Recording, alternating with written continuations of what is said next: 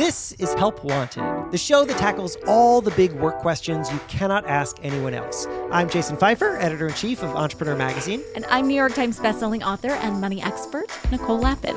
The helpline is open. Nicole, I'm going to read you an email that I received, and I want you to tell me if this person sounds impressive. Okay. I love your emails. That's what I got. Okay, so this email arrived in my inbox. It is from a publicist, and the subject line is The Next Elon. And here is what it says Hi, Jason. Count on one notion in tech that innovation and the leaders behind it will never sit still. Case in point is this person. I'm not going to out them. The charismatic CEO and founder of a company a man who may be the next Elon Musk. He possesses the brilliance to lead a dedicated team developing cutting edge technologies combined with business acumen and a strong risk tolerance to go where others won't. Nicole, are you compelled to learn more about the next Elon Musk? This feels like a game show. Like you went into game show. I did go into game show mode. Well, you know, maybe $10,000 is riding on your answer. Are you excited about this person? No. Why? Because feels like you're not the next Elon. Like if you need to oversell something, it's like the adage, you know, rich people don't have to say they're rich, powerful people don't have to say they're powerful. I think that goes on to say, like, if you're classy, you don't need to say you're classy. If you're a lady, you don't need to say you're a lady or something like that. And I think that if you need to make this grandiose analogy, then you're probably not that thing. Yeah, I agree with that. And let's talk about why we're talking about this. It's because on this episode, we're going to talk about building trust by not overselling yourself. It is a thing people instinctively do is that they will try to talk themselves up. They will George Santos their way into embellished resumes, George Santos being that congressman who lied about everything. And I think they do it because they reasonably fear that in a very crowded world, it's hard to stand out. And so you need to shout and you need to seem bigger than you are to get attention and then hopefully do something with that attention. But I think the argument that we're going to make here, with many an example, is that doing that actually has the counterproductive effect of making you seem even smaller. You run the risk of it backfiring, right? Like if you can back it up, okay. right, right, right, right. But the chances are it's it's better to beat low expectations than to set yeah. high expectations and try to beat those. That's eh, totally right. So I like to think of this as story inflation, at least when you're telling your story. And the thing with the next Elon is, yeah, if if this person actually was the next Elon, then you would have already heard of him. But if you're going to say the next Elon and then send me an email about someone I've never heard of, I am immediately going to think this person is not the next Elon. And therefore, they seem smaller and less significant. The way that I like to compare it is, you know, Nicole, if I had told you that I am a giant of a man and you had never met, like, I am a, Nicole, I am a giant of a man. And then we met and I was only five seven, which is how tall I actually am. You would have You're thought. five seven? I'm five seven. No way. Is that surprising because it's shorter or taller than you thought I was? Shorter. Ah, because I'm a giant of a man. I thought you were like five ten, like a Jewish six feet. I thought no. I did not know that. I just thought you were like an, an average size man. Yeah, that sounds like now you're setting up, and it turns out you're not an average size man. Turns out you're a tiny man, a tiny man who lives in a a little hole under the stairs and I feed him. I leave little sandwiches for him. But like five seven, I love you, Jason. Five seven is like is what is is that the average? It's slightly shorter than the average. I no, I think I'm I think I'm shorter than average. I'm I'm not a tall man. I didn't know. Well, I feel like this this is a real validator of the point, which is that I, had I had I talked myself up, you would have seen me and said, what a short, small guy. and instead, you thought that I was not a short, small guy until I drew attention to it. And now you do think I'm a short, small guy. But anyway, the point is that it's all about the expectation you set and then how you live up to that expectation. The next Elon guy is not the next Elon, and therefore he seems tiny. But had they come to me with something that was realistically sized for this person who has surely accomplished plenty of things. I mean, look, this person has a PhD in nuclear physics. I'm learning from this email. But I got to go a bunch of paragraphs down to learn that instead of nonsense about the next Elon. So when you overinflate your story, all you do, I think, is look small in comparison to the fake story that you're telling instead of what you could have done, which is told the real story of you, which would have been perfectly sized. See what you did there. I did. I'm pleased. I think there's a balance too, right? The, the most successful people I know are the most self deprecating people. hmm Now, you don't want to be so self deprecating that it's weird, right? There's a sweet spot of self deprecation or self aggrandizing, right? So you also don't want to be like, I'm the shortest man in the history of the world. Like, you're not. And a pitch would also be bad if a publicist was like, pay no attention to this man. like, he's no one. he's making a bullshit company, right? You, you want to somehow connote your expertise in the Goldilocks way. Not too hot and not too Mhm. cold. Hmm. And that's the trick, right? Is finding what's just right in the self promotional world. And it's different in if you're in this sort of pitching world. I get the impetus behind this publicist's email to stand out amidst so many pitches you're getting. But like I was just thinking about my social media bios for instance, and my first instinct was to say, "Well, should I add MNN? Should I add Mhm. like the handle that we're doing, which is so cool on uh, Instagram that we have at Money News?" And then I was like, my instinct was to say like Money News intern, right? Like I'm not the intern. um I sometimes feel that way, but you know, it's not to be like, you know, I have an aversion to like this sort of founder CEO like next Elon thing and I think sometimes I err on the opposite extreme which is maybe has served me or maybe it hasn't I don't know but I don't think that that's the best uh, alternative to what you're saying. You know what you were saying there about well you don't want to pitch yourself as like the person you don't want to pay attention to. I once got a pitch by a woman named lisa Q, Q U, I hope i'm pronouncing that correctly. And the subject line i just pulled it up. The subject line was the least successful forbes 30 under 30 you've ever met? question mark. And i found this to be totally charming because i opened it and it was really a story about this brutal 2020 that she had and how the pandemic had completely rocked her business. And then all the things that she did to think through how to fix it. And I, I just thought it was wonderful. I remember doing, I can't remember what I did because it was a couple years ago, but I did something with her because of that pitch. Because, you know, I feel like the the line that you want to walk when you're being self-deprecating is you still want to be in control of your story. Right? You don't want to make someone feel uncomfortable or awkward by hearing you put yourself down.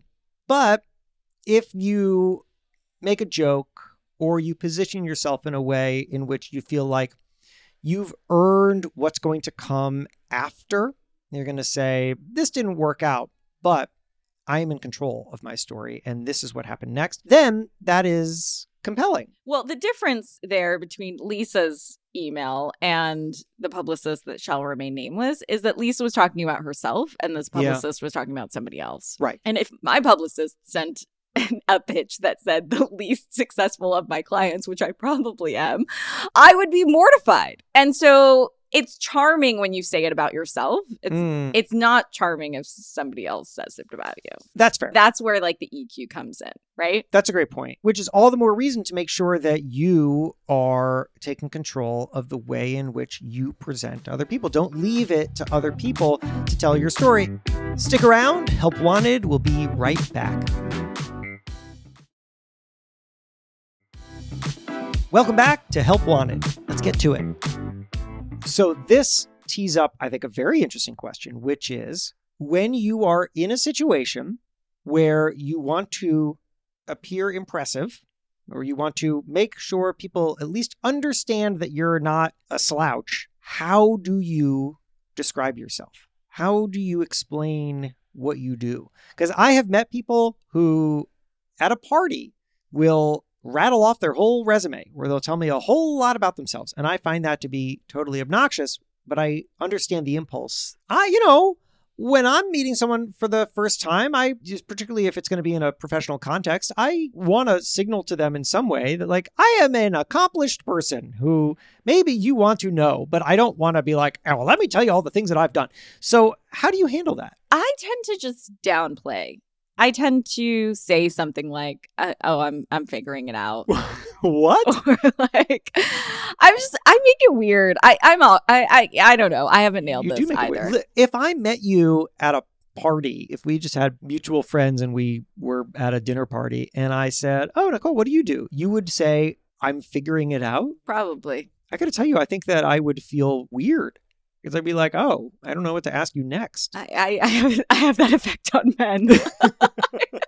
I you know we were at the Zelle thing like a few years ago when we were at this mixer. Did we talk about this? I don't think so, but just just to set it up, we were you and I had gone to a party hosted by Zelle, the banking transfer system. Yeah, we went to a work function where there was a lot of like financial services people, and you know it was networky, like you had them a name tag and, and whatever. And it, and it felt transactional which i don't love. Like i just don't think that the best relationships in work come from conversations that feel like what do you do? and like list quick resume and like an elevator pitch. I just i don't like it. Even if i make other people feel weird they never see long term relationships that are part of a larger network and not a transactional networking situation. So i remember standing there and you know, in sort of like a little group with everybody holding their drinks and, and with their name tags, whatever.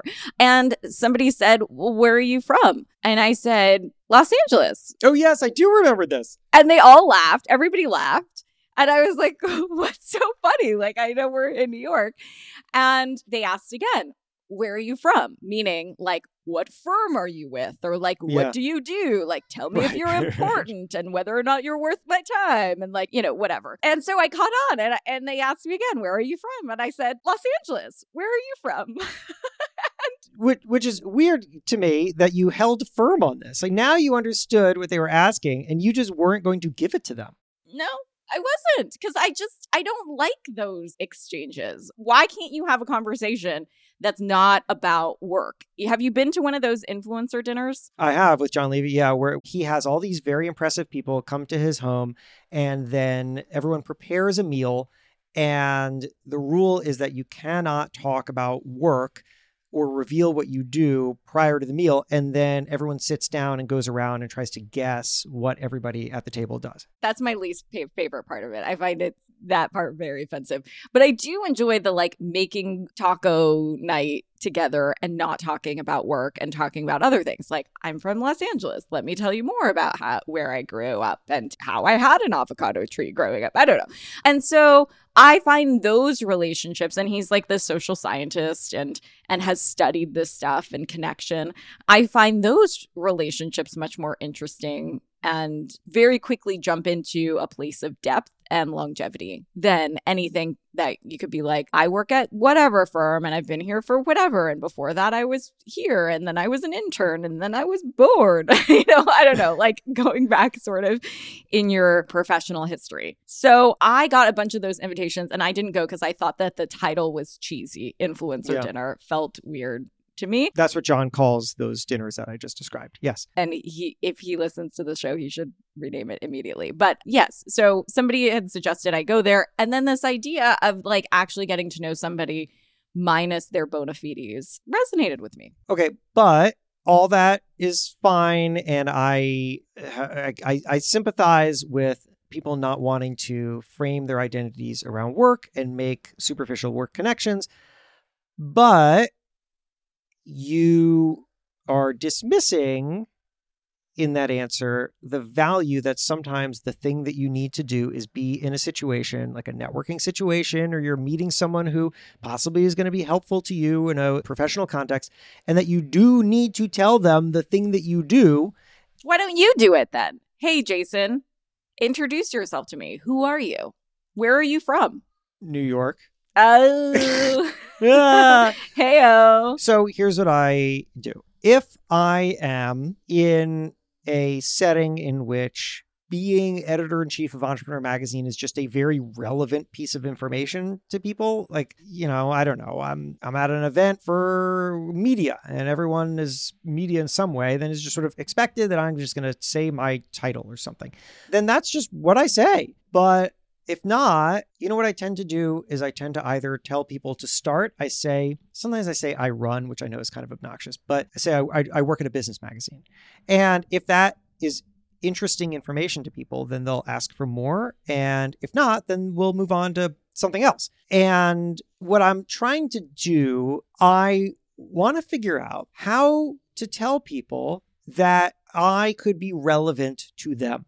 Because I think that that is an important thing to be able to do. I mean, that is ultimately the point of that, the next Elon email, is that that person is trying to find a way to make their client relevant to me. I remember talking to a sales coach who had said, the thing that you want to do when you introduce yourself is make someone decide whether you are for them or not, which is an interesting way of thinking about it. It's a very utility driven way of introducing yourself. But, right, like if the, words that came out of your mouth were always, I am a sales coach that helps six figure businesses get to seven and eight figure businesses. Well, like immediately someone's like, oh, well, that is relevant to me, or oh, well, that's not relevant to me. And then you're just filtering the people who you're interacting with for the sole purpose of finding business, which again is not what everyone's going to be doing.